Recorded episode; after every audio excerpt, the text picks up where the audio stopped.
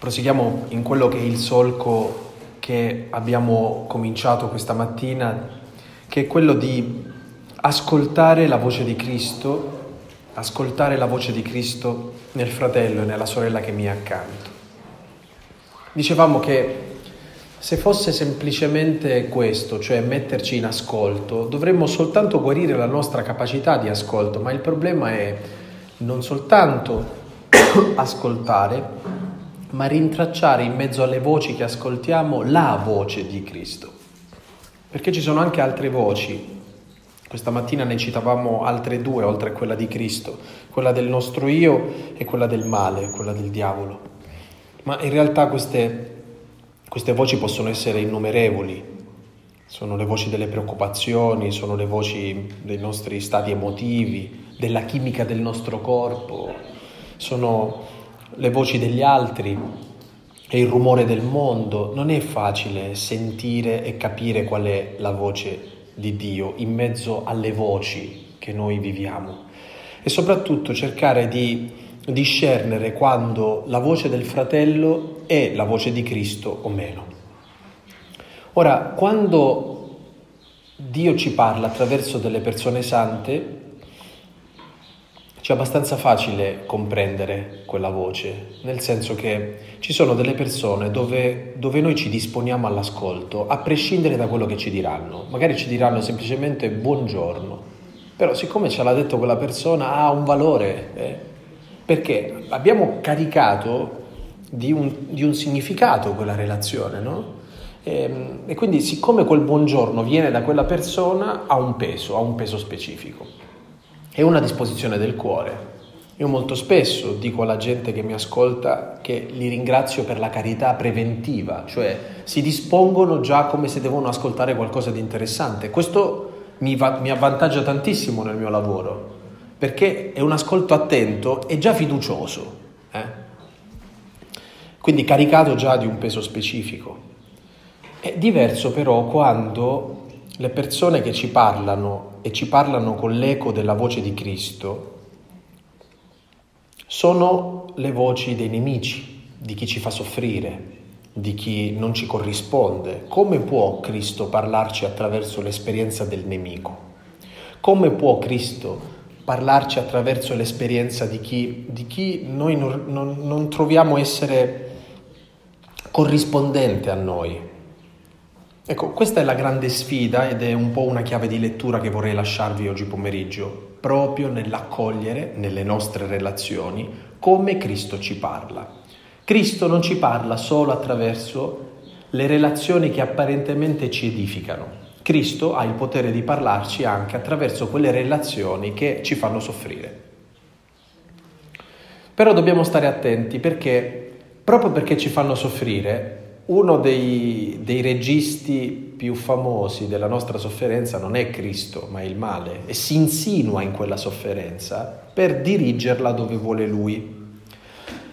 Ora, quando una persona ci fa soffrire, ci parla, solitamente il male si insinua e ci fa veramente del male perché ci fa convincere di cose che non sono vere, cose di noi stessi che magari non sono vere. Il discorso è molto complicato, però cercherò di renderlo quanto più semplice possibile e lo faccio a partire da un racconto sempre dei padri, un racconto dei padri del deserto. Un monaco è chiuso nella sua cella, prega, finalmente ha trovato la pace. Proprio in quel momento in cui pensa di aver trovato la pace, si avvicina un altro fratello alla sua cella e gli rivolge una parola offensiva. Ovviamente quell'unica parola offensiva lo, lo getta in, un totale, eh, in una totale inquietudine, di nuovo lo sconforta, gli fa salire la rabbia, l'ira, forse gli vuole anche rompere la testa, ma tutta quella pace che per tanto tempo aveva cercato di recuperare viene persa in un istante. Allora questo monaco prega, dice, Signore, perché hai permesso che questo fratello mi togliesse la pace? Perché? Perché in realtà non c'era nessuna pace. E quel fratello era venuto a scoprire esattamente che tutta quell'ira e quella rabbia erano solo ben nascosti dentro di noi. Questa è l'esperienza negativa della relazione, cioè le relazioni negative portano allo scoperto le nostre parti più fragili, più deboli, che con una maestria estrema per molti mesi e forse anche per anni tentiamo di nascondere, di tenere sotto controllo, finché non arriva qualcuno e dice scusa cosa c'è dietro quella porta? E apre la porta e tutti vedono che cosa c'è dietro quella porta.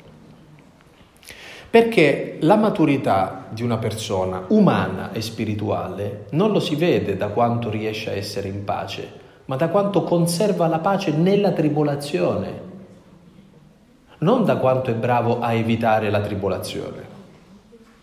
Cioè, avere la pace senza che nessuno ti mortifica è relativamente semplice. Prova a conservare la pace quando qualcuno ti mortifica.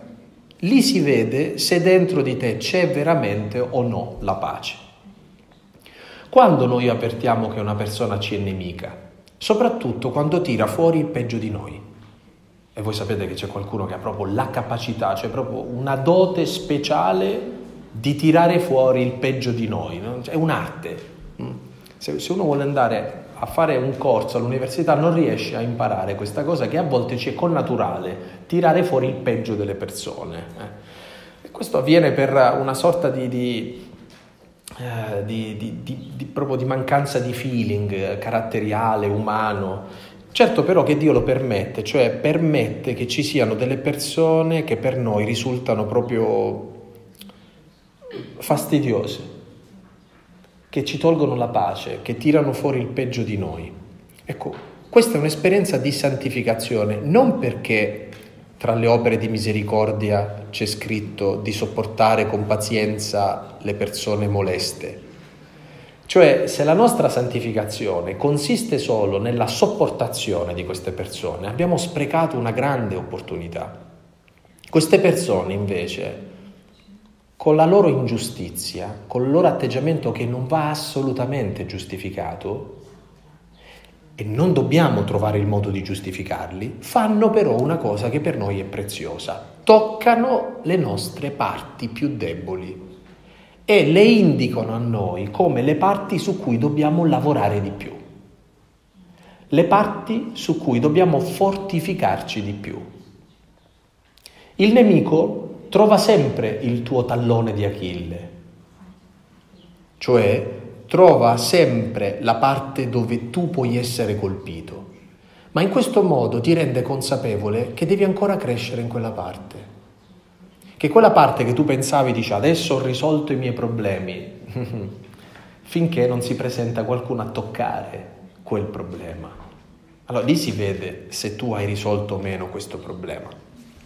Ecco, il racconto dei padri, ce n'è un altro molto interessante, un uomo della città eh, cerca uno starez, che sono questi monaci saggi, ecco, eh, e, e lo cerca per domandare un consiglio. Dice, mia moglie è morta, io ho in casa una, una donna che gestisce la casa, Dice, ma questa donna ha deciso di andarsene. Mi hanno proposto un'altra donna che viene dalla campagna. Che faccio? La prendo? E questo monaco gli dice, sì, prendila. Dopo qualche giorno quest'uomo chiama di nuovo questo monaco e dice a questo monaco mi dia il permesso di poterla rimandare a casa, perché da quando questa donna è in casa non abbiamo più pace. Ha la capacità di farci arrabbiare, di tirar fuori questo, questo, quest'altro, insomma ha tolto la pace a quella casa. E dice questo monaco no, è un angelo del Signore, mandato appositamente per dirti che in realtà tu avevi un sacco di problemi, ma la domestica di prima non te l'aveva mai fatti notare. Ovviamente sono storie che esagerano, no? Ora, pensate alla vostra vita, alla nostra vita, pensate alla vita comunitaria, pensate quante volte ci sono delle relazioni che veramente non rientrano in quella ragionevolezza con cui uno dice, bah, dobbiamo passare un, un, pezzo di vita insieme, cerchiamo di renderlo quanto più sopportabile possibile. No, no. Cioè, non si riesce sempre ad avere questo tipo di relazioni. Ecco, invece di viverci tutto questo come una frustrazione, perché non lo leggiamo in termini spirituali? Queste persone che a volte non è facile viverli accanto, avranno certamente dei problemi, dovranno certamente convertirsi, dovranno certamente cambiare degli atteggiamenti. Ma dov'è che stanno toccando in noi un punto dove noi dobbiamo ancora crescere? Perché hanno ancora tanto il potere di toglierci la pace? Che cos'è che stanno toccando fino al punto da toglierci la pace? Allora, c'è una mortificazione che non ci toglie la pace e una mortificazione che ci toglie la pace. In entrambi i casi sono mortificazioni, non, sono, non è solletico, cioè è una cosa che ti fa soffrire. Però tu devi capire se quella sofferenza ti sta togliendo la pace o no. Se non ti sta togliendo la pace, eh, ti stai santificando, cercando di accogliere l'altro. Hm? Se ti toglie la pace, smetti di pensare a quella persona e invece comincia a pensare perché ti ha tolto la pace. Qual è il punto della tua vita che ha toccato tanto da toglierti la pace? Ecco, il Signore, quello che sto cercando di condividere con voi è, è, una cosa su cui io cerco di fare esami di coscienza ogni giorno, no? anche perché certe volte ho come l'illusione che avendo, avendo la grazia di spiegare queste cose, di raccontarle agli altri, o a volte il Signore mi dà la grazia di avere delle immagini che sono abbastanza suggestive no? rispetto a questi argomenti, dico beh io certamente sono a posto rispetto a questa problematica. Invece, guardate, se, se io dovessi fare una confessione pubblica, dovrei dirvi che le grandi mortificazioni non mi tolgono la pace, ma le piccole mortificazioni hanno il potere di innervosirmi in una maniera stratosferica.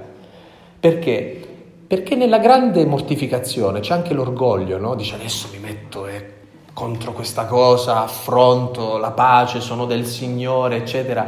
Ma nelle piccole questioni tu non puoi fingere di essere un cavaliere potente, no? Perché è una cosa molto piccola, così piccola che tu perdi completamente il controllo di quello che pensi di avere tra le mani. Ma non è forse questo un tentativo del Signore di guarirci? Di aiutarci a crescere nella santificazione. A volte ci è più utile una persona così accanto che una persona che in realtà non, non, non, ci tocca in nessun punto, dice siamo in pace, no, non hai nessuna relazione, ecco perché sei in pace. E qui apro un'altra grande parentesi, la richiuderò subito, per tornare di nuovo a sottolineare una cosa importantissima. Che cosa dovrebbe far crescere realmente una relazione fraterna? Parlare di cose profonde. Per esempio, domandatevi, voi parlate tra di voi, vi consegnate l'una alle altre Avete consegnato parti della vostra storia alle persone che sono accanto a voi, perché questo fortifica una relazione. Non semplicemente hai chiuso la finestra, hai spento la luce, hai preparato la messa, hai... cioè noi ci scambiamo parole che sono molto spesso molto superficiali, ma il nostro vivere insieme dovrebbe far crescere tantissimo quello che la teologia spirituale chiama il colloquio spirituale, la condivisione profonda della propria vita e della propria esperienza. Ad esempio, poter condividere con qualcuno quello che il Signore sta facendo dentro la mia vita o quello che ha fatto nella mia storia. Poter prendere pezzi della mia vita e metterli lì proprio come un tesoro prezioso, che fortificano l'intimità con le persone che io ho accanto. Sappiate che questo è il lavoro più faticoso che noi dobbiamo fare ed è il lavoro che rende preziosa una vita fraterna, perché se la vita fraterna non è la condivisione delle cose a cui teniamo di più, è semplicemente convivenza, non è vita fraterna. Se un marito e una moglie non trovano il coraggio di raccontarsi le cose più profonde di loro, stanno convivendo, non stanno vivendo una sola carne, la loro storia. Ora, noi non dobbiamo sprecare la vocazione che il Signore ci ha dato. Dobbiamo capire che, certo, in una misura che anch'essa va posta sotto un discernimento, no? Non si può dire tutto a tutti. Ma questa scusa che non si può dire tutto a tutti, noi non diciamo niente a nessuno. Eh, sempre per un fatto di prudenza, no? Ecco, ci sono dei livelli di condivisione, ve ne suggerisco uno, forse già lo fate, eh, però ve lo dico perché è valido in tutte le esperienze di Chiesa. Ad esempio, poter leggere una pagina del Vangelo o della parola di Dio e dire personalmente quello che quella pagina suscita nella nostra vita è una condivisione profonda. Quando noi facciamo questo tipo di condivisione, solitamente vogliamo spiegare agli altri il Vangelo, ma no, questo possono farlo anche gli altri, non, non dobbiamo fare una condivisione di prediche, ma dobbiamo fare una condivisione di ciò che il Signore sta dicendo a me. Il muto del Vangelo di oggi, a ciascuno di voi, che cosa dice? Il miracolo di oggi, alla vostra vita singolare, unica, che cosa dice? Questo è interessante condividere con gli altri. Condividere con gli altri ciò che il Signore sta facendo dentro la nostra vita singolarmente questo aumenta l'intimità con le persone che abbiamo accanto. Oppure ci sono pezzi della nostra storia che sono sempre incandescenti, cioè bruciano. Mm? Quelli sono pezzi di storia che piano piano dobbiamo trovare il coraggio di consegnare alle persone che ci stanno di fianco, perché sapendo questo possano custodirci. Ma quando ti trovi davanti a un nemico, attenti che il nemico non, non, indossa quasi mai la divisa da nemico, lo percepisci come nemico. Lo percepisci perché tu dici di fronte non ho uno o una che vuole il mio bene, ho di fronte qualcuno che mi mostra costantemente rifiuto, giudizio. Questo è il nemico. E qui sono buono, eh? perché ci mostra rifiuto e giudizio. Non ho detto che deliberatamente ci fa del male, perché poi ci stanno anche questi casi, eh? di trovarsi davanti a persone che deliberatamente, gratuitamente fanno del male. Non dobbiamo scandalizzarci di questo. Persino nella, nella compagnia di Gesù, eh, non i gesuiti scusate, cioè nella, nella compagnia degli amici di Gesù, eh, ci sono persone così. In un certo qual modo Pietro si comporta così, non solo Giuda. In un certo qual modo la maggior parte di tutti i suoi amici scappano quando lui ha bisogno. Quindi non è che dobbiamo scandalizzarci, se questo succedeva nel collegio degli apostoli significa che non dobbiamo scandalizzarci se avviene nelle nostre relazioni, nelle nostre esperienze ecclesiali. Bene, vorrei portare alla vostra attenzione una pagina strana della Bibbia che in realtà forse rivela per bene e dà luce a questo grande argomento di Dio che ci parla anche attraverso o a volte la cattiveria delle persone che abbiamo accanto, l'esperienza del nemico che ci abita accanto. Per far questo dobbiamo veramente fare un salto indietro, mm? dobbiamo arrivare fino alla Genesi e dobbiamo cercare luce al capitolo 21 della Genesi. Allora, prima di prendere qualche spunto da questo capitolo, permettetemi di inquadrare la storia. È la parte dei capitoli della Genesi che parla di Abramo e Sara. Abramo e Sara che desiderano avere un figlio. Per tutta la loro vita desiderano questo, ma gli viene negato nei fatti Dio continua a promettere, fatto sta che arrivati ormai a un'età adulta, anziana diciamo così, vedono che questa promessa Dio non l'ha mantenuta. Allora gli viene la genialata di provvedere da soli a tutto questo, tirando in ballo una delle serve di Sara, Agar.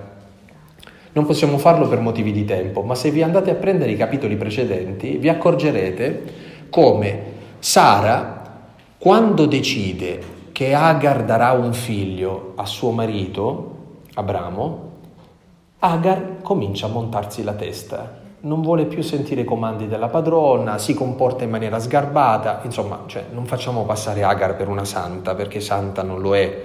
Mm. Vi dico questo perché questo capitolo 21 parla della cattiveria di Sara, eh? perché a un certo punto Sara fa una cosa di una perfidia e di una malvagità bruttissima, adesso lo vediamo. Non, non, voglio giustificare Sara, voglio semplicemente dirvi che la linea di demarcazione tra essere vittime e carnefici è sempre molto sottile e che in una certa misura abbiamo sempre responsabilità, nel bene o nel male. Cioè non ci troviamo mai soltanto dalla parte della ragione, a volte abbiamo fatto anche noi qualcosa. Mm? Questo non giustifica il male dell'altro, però non giochiamo a fare i puritani dicendo noi siamo i buoni e lì ci sono i cattivi. Eh? Questa divisione non funziona nella Bibbia motivo per cui tutti i personaggi della Bibbia sono ambigui.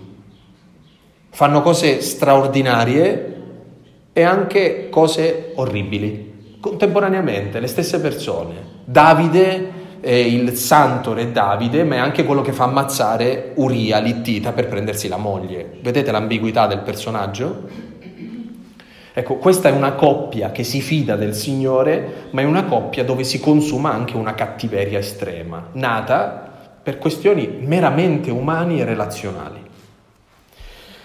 Dio ha visitato questa coppia alle querce di Mamre, ha promesso loro un figlio. Sara si è fatta anche una risatina rispetto a questa promessa, però ha dovuto ingoiare l'umiliazione di dire non ridere perché non c'è niente da ridere.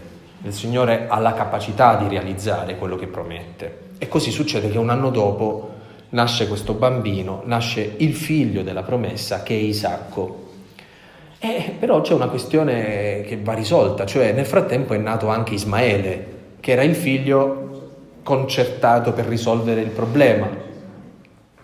Ecco, siamo proprio in questo punto in cui c'è lo svezzamento eh, di, di, Isacco eh, e c'è una sorta di passaggio. Come si fa a capire che non ci sono più due fratelli, ma ce n'è soltanto uno, perché uno soltanto è il portatore della promessa.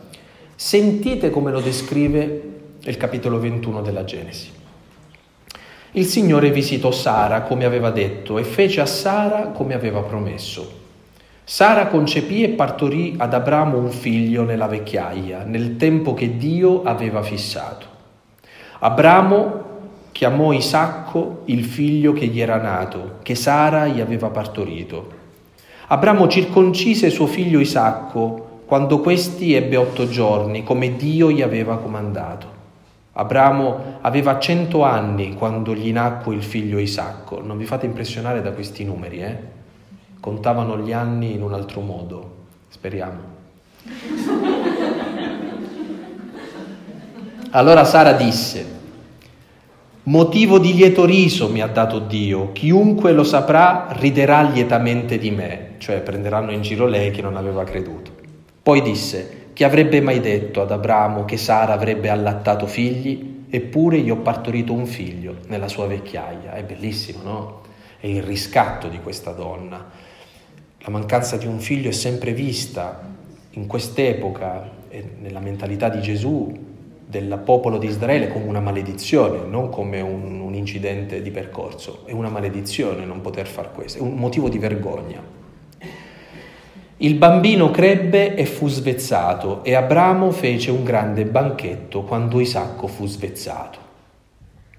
Ma Sara vide che il figlio di Agar, l'egiziana, quello che, ave, che lei aveva partorito ad Abramo, scherzava con il figlio Isacco oh, qui gli esegeti, no, non entriamo in questa storia, però gli esegeti si sono sbizzarriti nello spiegare questo versetto, dicendo anche cose che non vi dico per non turbarvi. Di certo però è che, guardate un po', questa donna vede il figlio piccolo giocare con il fratello più grande, che è Ismaele, che però è figlio della schiava, e quando li vede giocare insieme, dice la cosa sembrò un grande male agli occhi, eh, no scusate ho saltato, ma Sara vide che il figlio di Agar l'egiziana, quello che lei aveva partorito ad Abramo, scherzava con il figlio Isacco. Disse allora ad Abramo, scaccia questa schiava e suo figlio, perché il figlio di questa schiava non deve essere erede con mio figlio Isacco. Questa è una richiesta molto femminile, eh? molto femminile. È scattata una gelosia, molto umana. È la gelosia tra donne, eh? e che quel figlio non deve avere niente a che fare con suo figlio, che suo figlio, cioè, sono, sono miserie umane. Qui ci vorrebbe un, un bell'angelo del Signore che dà due schiaffi a Sara e dice riprenditi perché non sono discorsi da fare. Noi ci aspetteremmo questo, che Dio faccia giustizia, perché il ragionamento che sta facendo Sara è un ragionamento squallido, mediocre, povero, che si poggia sulla gelosia umana, su una miseria umana. Eh, Sara tira fuori una cattiveria che non è degna di essere nemmeno nella Bibbia. Eppure la Bibbia ce la racconta. Ci racconta che persone della statura di Sara possono arrivare a diventare così cattive. Per questioni di miseria umana, capite? Cioè, non, non c'è nient'altro che uno scatto di gelosia che va dal marito e dice scaccia questa schiava e suo figlio perché il figlio di questa schiava non deve essere erede con un mio figlio Isacco. La cosa sembrò un gran male agli occhi di Abramo a motivo di suo figlio, cioè Abramo non ha nessuna intenzione di ascoltare la moglie, perché è veramente una cattiveria. Mm? E guardate che cosa succede qui. Quello che veramente dovrebbe scandalizzarci non è Sara, ma quello che sto per leggervi. Ma Dio disse ad Abramo, non sembri male ai tuoi occhi questo riguardo al fanciullo e alla tua schiava. Ascolta la voce di Sara in tutto quello che ti dice, perché attraverso Isacco da te prenderà nome una stirpe. Ma io farò diventare una nazione anche il figlio della schiava perché è tua discendenza. Cioè Dio sta dicendo ad Abramo, ascolta la cattiveria di Sara. Allora, non voglio confondervi. Che cosa ci sta dicendo la parola di Dio? Ci sta dicendo che il progetto di Dio si realizza persino in mezzo alle cattiverie nostre che apparentemente non dovrebbe esserci questa cattiveria, ma Dio ha un progetto persino attraverso la cattiveria gelosa di Sara. Io non so voi, ma questo a me dà una grande pace, perché siccome siamo sempre in balia delle persone, certe volte ci domandiamo, Signore, dove sei? Ma il Signore sa benissimo quello che sta facendo, perché ha il potere di realizzare il suo progetto anche in mezzo alle miserie nostre. Cioè Dio non sta giustificando Sara, ma sta dicendo guarda che tu devi ascoltare la sua parola, perché da Isacco si realizzerà la promessa, sarà lui il figlio della tua discendenza. Ma ti dico anche una cosa, che Ismaele, anche lui è tuo figlio e anche di lui io farò una grande nazione. Voi sapete che la tradizione dice che i nostri fratelli musulmani sono i discendenti degli Ismaeliti, cioè figli di Ismaele, che loro considerano il vero primogenito. È Isacco che ha rubato la primogenitura, è Ismaele il primogenito. È interessante questa cosa perché fa da radice a uno scontro, eh? Siamo noi i primi, no, noi siamo i primi. Chi è il primo? Chi è il primogenito? Bene, questo è importante perché, perché se ci sono questioni così dentro la nostra vita, la lettura che ne, ne dobbiamo dare è sempre quella che ci suggerisce Genesi 21. Dio a volte tollera la cattiveria e la miseria delle persone che è intorno a noi perché sta realizzando qualcosa anche attraverso tutto questo. È sempre un atto di fiducia in Lui che ci salva e ci riporta nella pace. Se tu lo vuoi, Signore, lo voglio anch'io. Se tu lo permetti, allora dammene la forza perché lo viva anch'io tutto questo. Sentite i salmi, il nemico mi perseguita, calpesta a terra la mia vita, mi ha relegato nelle tenebre come i morti da gran tempo. In me soffre il mio cuore, grida il mio spirito. Perché i salmi ci mettono in bocca queste parole? Perché noi cantiamo queste parole, cioè dovremmo gustarle queste parole? Perché a volte sono le nostre parole. Perché anche noi a volte ci sentiamo perseguitati, schiacciati dal nemico. Anche noi sentiamo che ci sono delle situazioni avverse di cui non capiamo il motivo e che Dio permette.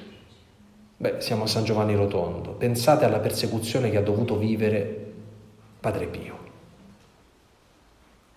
Ora, trovatemi una giustificazione umana. Sì, si può dare una lettura storica degli eventi, però molte cose che hanno fatto a quest'uomo sono cattiveria. Però cattiveria. Ma Dio l'ha permesso. Se lo ha permesso non è perché si è distratto, ma perché sta reali- stava realizzando qualcosa nella vita di quest'uomo, anche in mezzo a tutto questo. Nelle tue mani è la mia vita, per me la sorte è caduta su luoghi deliziosi, la mia eredità è magnifica. E benedico il Signore che mi ha dato consiglio, anche di notte il mio cuore mi istruisce. Io pongo sempre innanzi a me il Signore, sta alla mia destra, non posso vacillare. Uno che prega così significa che ha un sacco di paura e che ha proprio un sacco di problemi da affrontare e si fa coraggio pregando così. Nelle tue mani è la mia vita, non in mano agli uomini. Nelle tue mani sono i miei giorni, non in balia anche della miseria che a volte ci circonda. Questo che cosa fa? Ci dà fortezza nell'affrontare una prova e soprattutto ci disarma nei confronti dei nemici, cioè è come se noi dicessimo a queste persone scusate, ma non siete interessanti, cioè non meritate tutta la mia attenzione. Invece certe volte i nostri nemici diventano i nostri idoli, le cose che attirano di più le nostre energie le nostre preoccupazioni. No, relativizzate il nemico, anch'egli fa parte di un progetto più grande. Relativizzate la cattiveria di Sara, sì, si può soffrire per una donna che fa questo tipo di discorsi, ma non è la cosa più interessante. La cosa più interessante è Dio che realizza la sua promessa, nonostante la gelosia cattiva di Sara. Pensate che la storia sia finita? E qui avviene la parte più drammatica. Abramo si alzò di buon mattino, prese il pane e un'otre d'acqua la diede ad Agar, caricandoli sulle sue spalle, le consegnò il fanciullo e la mandò via. Allora immaginate a una persona, gli dai un pezzo di pane, una bottiglietta d'acqua e la lasci nel deserto. Dice buona giornata e buon viaggio. È terribile, eh? Perché lo sapete cosa significa in termini pratici? Che l'ha condannata a morte. L'ha condannata a morte. Non c'è via di uscita da lì, eh?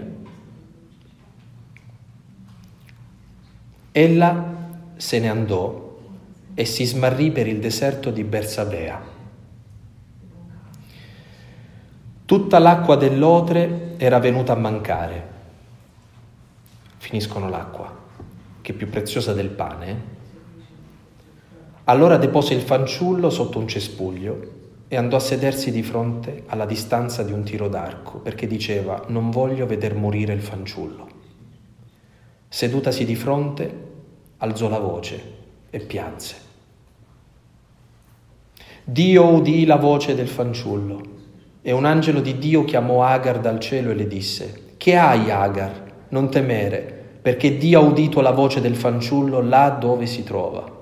Alzati, prendi il fanciullo e tienilo per mano, perché io ne farò una grande nazione. Dio le aprì gli occhi ed ella vide un pozzo d'acqua. Le aprì gli occhi perché significa che prima ce l'aveva chiusi.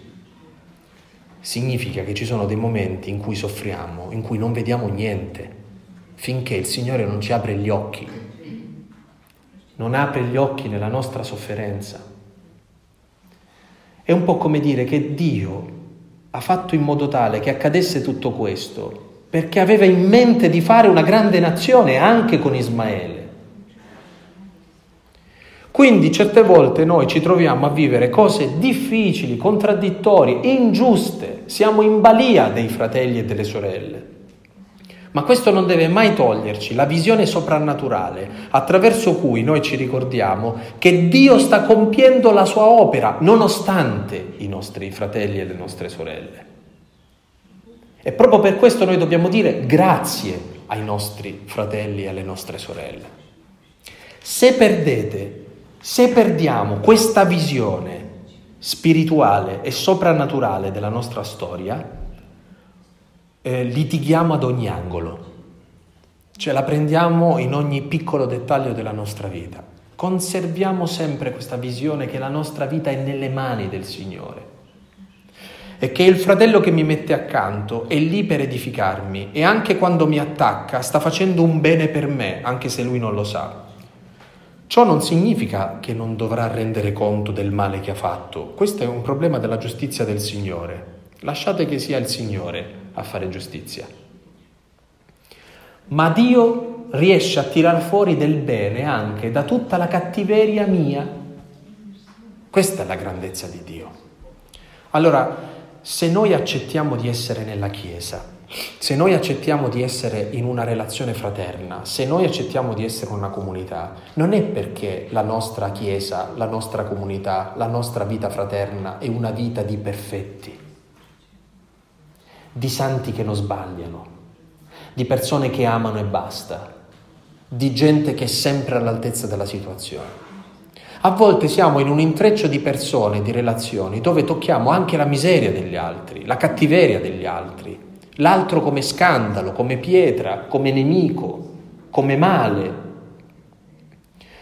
Ma questo non deve toglierci fondamentalmente la pace, perché la nostra vita non è in mano a queste persone. Perché gli diamo il potere di toglierci la pace? Perché gli diamo tutto questo potere se la nostra vita è in mano al Signore? Io lo so che questo con la testa funziona, e quando deve scendere al cuore è il problema. Ma capite che questo è il vero passaggio della guarigione. Cioè il Signore attraverso queste prove ci guarisce fino al punto, è come se alla fine di ogni storia volesse dire a ciascuno di noi, allora vediamo un po' se hai imparato, chi è il tuo Dio? Tu Signore. Chi è che ti ha fatto uscire dal paese d'Egitto? Tu Signore. Chi è che ti ha fatto passare attraverso il Mar Rosso? Tu Signore. Chi è che quando morivi di sete ti ha dato da bere dalla roccia? Tu, Signore. Chi è che mi ha salvato da quella sorella? Tu, Signore. Chi è che mi ha tirato fuori da una situazione così contraddittoria? Tu, Signore. E quindi è come se il Signore usasse queste situazioni per ristabilire la sua signoria nella nostra vita.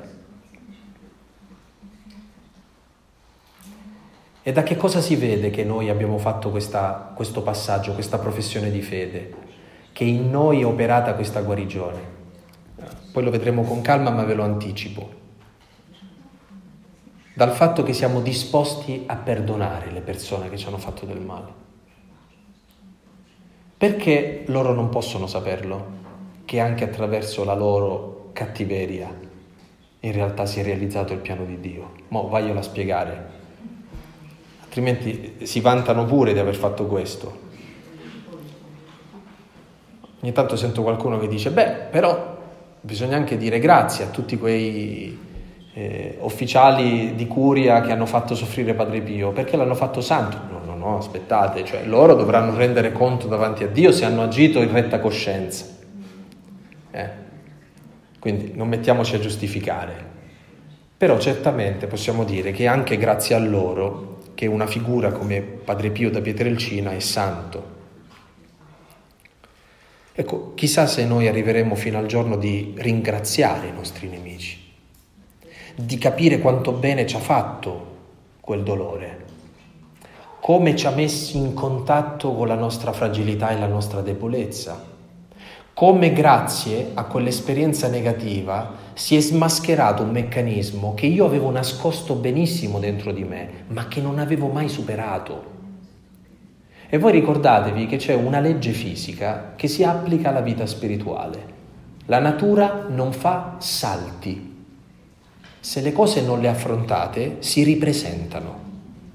E poi si ripresentano. E poi si ripresentano ancora. Cambiano solo vestito, ma si ripresentano fino alla fine, finché tu non li affronti. Se c'è una cosa nella tua vita che tu non hai affrontato, finché non l'affronti, busserà alla tua porta e si ripresenterà.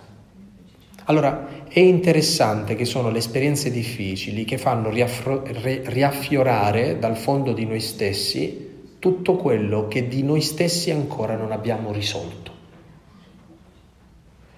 In un attimo, quando ci sentiamo in pericolo, sale subito dal profondo del nostro cuore tutto il senso di paura, di insicurezza, tutte le immagini negative, cominciamo a fare incubi, a sognare cose assurde. Perché? Perché è andato a scoprire proprio quello che avevamo bello, messo nas- ma che non avevamo mai risolto fino in fondo.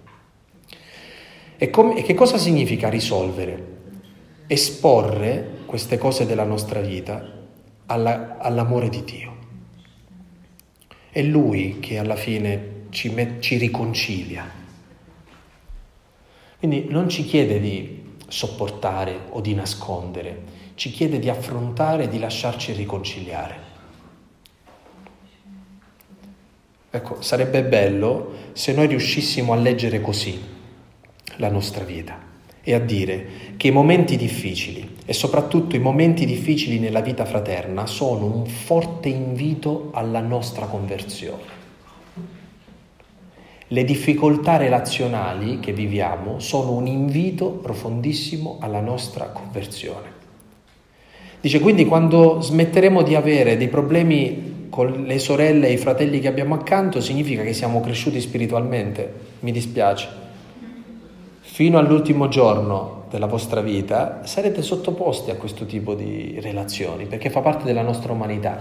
Vi accorgerete di essere cresciute o meno da quanto quelle situazioni vi tolgono o meno la pace.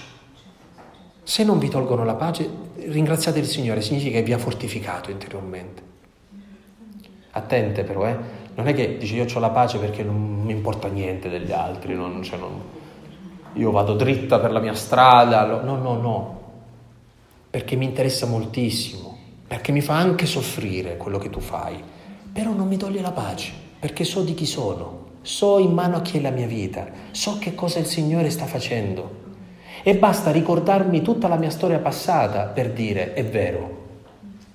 Perché il nostro passato non è forse la prova che il Signore non ci ha mai abbandonati. A volte abbiamo la sensazione che il presente lo stiamo vivendo per fortuna, perché qualcuno si è distratto e ci ha messo... È tutta una grande provvidenza del Signore che ci conduce.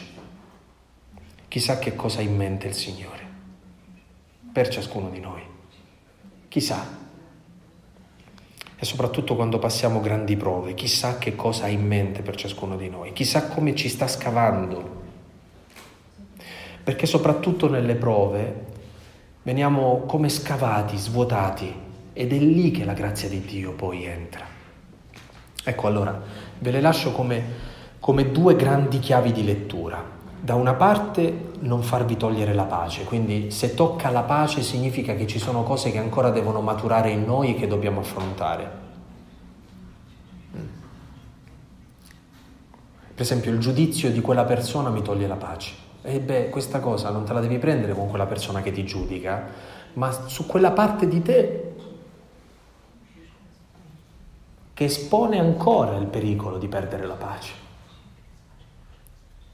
La seconda cosa è, man mano che avviene questa guarigione interiore, aumenta l'amore per i fratelli, come sono, non come dovrebbero essere. Questo è l'amore gratuito, eh? Amare gratuitamente l'altro significa amarlo com'è, non come dovrebbe essere. Cioè il non aver perduto la pace non ha rotto la comunione. Io e te possiamo avere 10.000 problemi, ma non possiamo rompere la comunione tra di noi. Ma la comunione non è un fatto giuridico, è un fatto profondo, che uno vive nella parte più profonda di sé.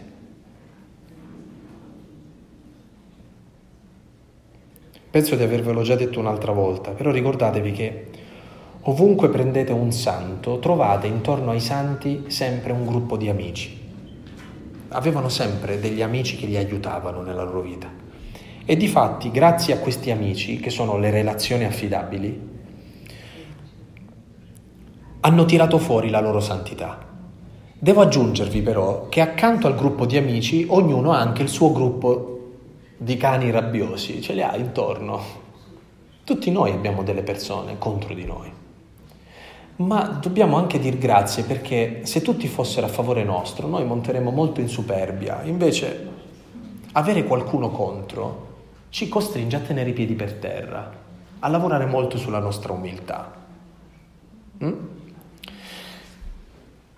Anche perché Gesù nel Vangelo dice preoccupatevi quando tutti diranno bene di voi. Significa che c'è qualcosa che non funziona. Solitamente tutti dicono bene di noi quando noi diamo ragione a tutti, a, una cosa e al contrario, quindi ci teniamo tutti buoni. No. Essere profondamente noi stessi significa vivere anche a volte esperienze di scontro, anche di, di uno scontro che è la perdita di, di cose serie. Gesù dice sono venuto a portare il fuoco, a dividere, ma la divisione che porta Gesù è la divisione della distinzione, non della contrapposizione.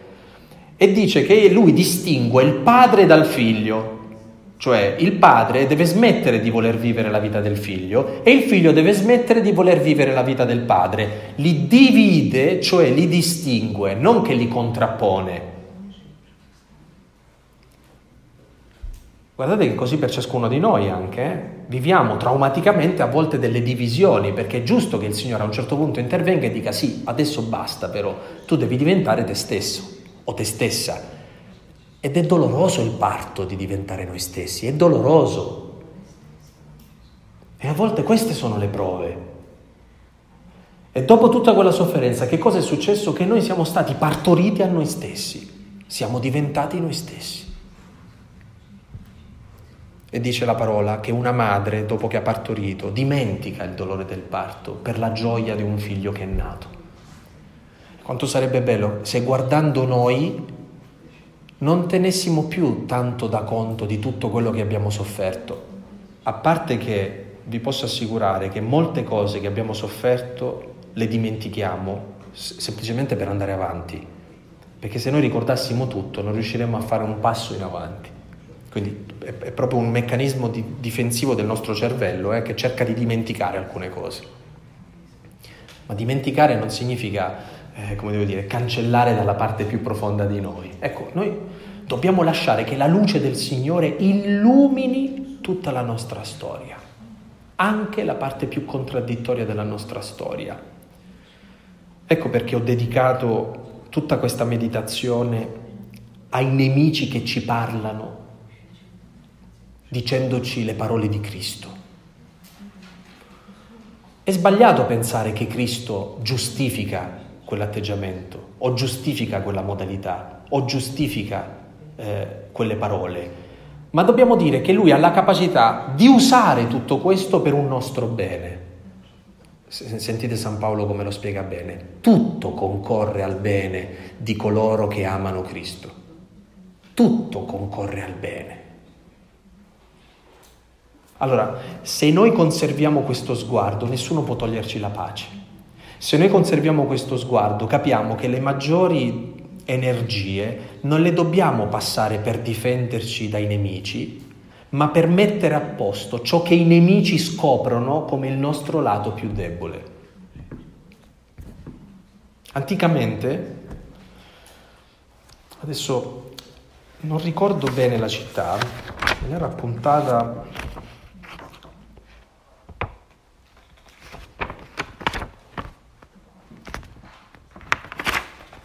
credo che fosse la città, la città di Sardi, credo, così come... Sì, è la città di Sardi. Vi, vi ricordate la chiesa di Sardi dell'Apocalisse, no? L'angelo che parla alle sette chiese, no? Una di queste chiese è la chiesa di Sardi. Sardi era una cittadina reale, storica, fortificata inespugnabile, cioè nessuno poteva conquistare questa città per come aveva delle mura possenti, una sorta di Gerico dell'epoca. Ok? Che cosa succede storicamente a questa città? Che ehm, durante l'assedio di Ciro di Persia, nel 529 a.C., Ciro arriva lì e dice io devo prendere questa città, ma i cittadini di Sardi erano tranquilli che non avrebbe mai preso quella città. Allora lui che cosa fa? Cinge tutte le mura di Sardi di un assedio per giorni. Primo giorno, secondo giorno, terzo, quarto, quinto, sesto, decimo giorno. E, ehm, guardate, i cittadini di Sardi erano così tranquilli che non erano nemmeno sulle mura a controllare quello che stavano facendo eh, coloro che gli avevano cinto d'assedio, perché sapevano benissimo che non avrebbero mai potuto prendere quella città. Ma a Ciro viene un'idea. Queste mura hanno un buco, un unico buco, che è il buco che loro usano per buttare via l'immondizia. È il, il buco della fogna, per intenderci. Allora di notte fa passare tutto l'esercito da questo buco. Tutti dormono perché tutti si sentono tranquilli. Si svegliano e si trovano addosso i soldati. Che cosa fa Ciro? Li fa ammazzare tutti. Prende la città. Qual è la lezione che ci insegna questo? È che tu ti puoi sentire sicuro di tante cose, ma sono i nemici che ti dimostrano qual è la parte fragile tua. Soltanto per chiudere la questione di Sardi, guardate che non impararono la lezione perché qualche secolo dopo Antioco Epifanio fece la stessa cosa. Volle prendere quella città, ancora un assedio, non caddero di assedio, passò di nuovo per quel buco. Ma cioè, non avete imparato la lezione che quella è una parte fragile. Se non chiudete quel buco avrete sempre un problema serio. Infatti che cosa succede? Che entrano e Antioco perde otto soldati. Mm? Sardi circa 3.000 uomini. Capite? Antioco però, per sicurezza, siccome non avevano imparato la lezione, non soltanto li ammazza tutti, ma distrugge la città la distrugge com- completamente. Allora, io credo che questa è la grande lezione. Il nemico, quando ci attacca, dimostra, mostra a ciascuno di noi la nostra parte più fragile, più debole e quindi ci aiuta a fortificarci in quella parte più debole, a santificarci in quella parte più debole. Se noi non avessimo i nostri Ciro e i nostri Antioco, non sapremmo mai che c'è una falla nel nostro sistema di sicurezza. Ripeto, non è un modo per giustificare chi ci fa del male, ma per leggere in maniera spirituale anche chi ci fa del male. Ecco, voglio lasciarvi eh, chiedendovi di leggere per bene tutto il capitolo 21 e di vedere anche come Dio si rapporta nelle relazioni molto molto umane, hm?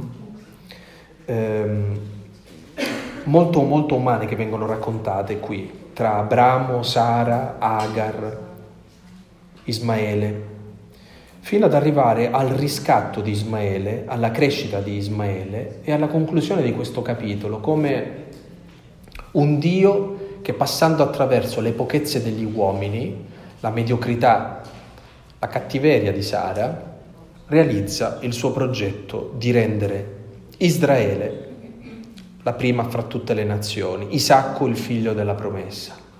Isacco il figlio della promessa. E chiediamo al Signore che nella preghiera, nella meditazione di oggi pomeriggio, si imprima dentro di noi questa, questa terza verità. Allora, solo per fare sintesi chiudo. La prima verità che abbiamo visto nella nostra meditazione di ieri pomeriggio.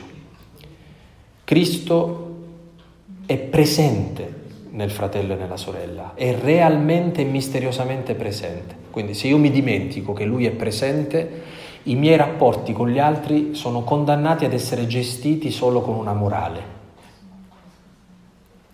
Due, Cristo mi parla e mi parla soprattutto attraverso i fratelli. E quindi deve imprimersi dentro di noi che dobbiamo essere disposti ad ascoltare cosa? La volontà di Dio attraverso la voce dei fratelli. Come? Attraverso un ascolto che è un ascolto con tutto il cuore, senza pregiudizi, con fede ma anche con discernimento. Perché nelle parole del fratello non ci sono solo le parole di Cristo, ma anche le parole del nostro io ferito e del diavolo. Terza cosa che deve rimanerci impressa, che Dio può parlarci anche attraverso la voce non solo degli amici, ma anche dei nemici. Anzi, che sono le esperienze di sofferenza che noi sperimentiamo nelle relazioni a illuminare le nostre parti più fragili, le parti che hanno bisogno di essere guarite dalla misericordia del Signore. È proprio grazie a loro che noi possiamo più lavorare su noi stessi e che cos'è che ci fa sopportare questo? Sapere che Dio realizza il suo progetto nonostante la cattiveria dei nostri nemici. E in questo ci aiuterà Genesi 21. Buona preghiera.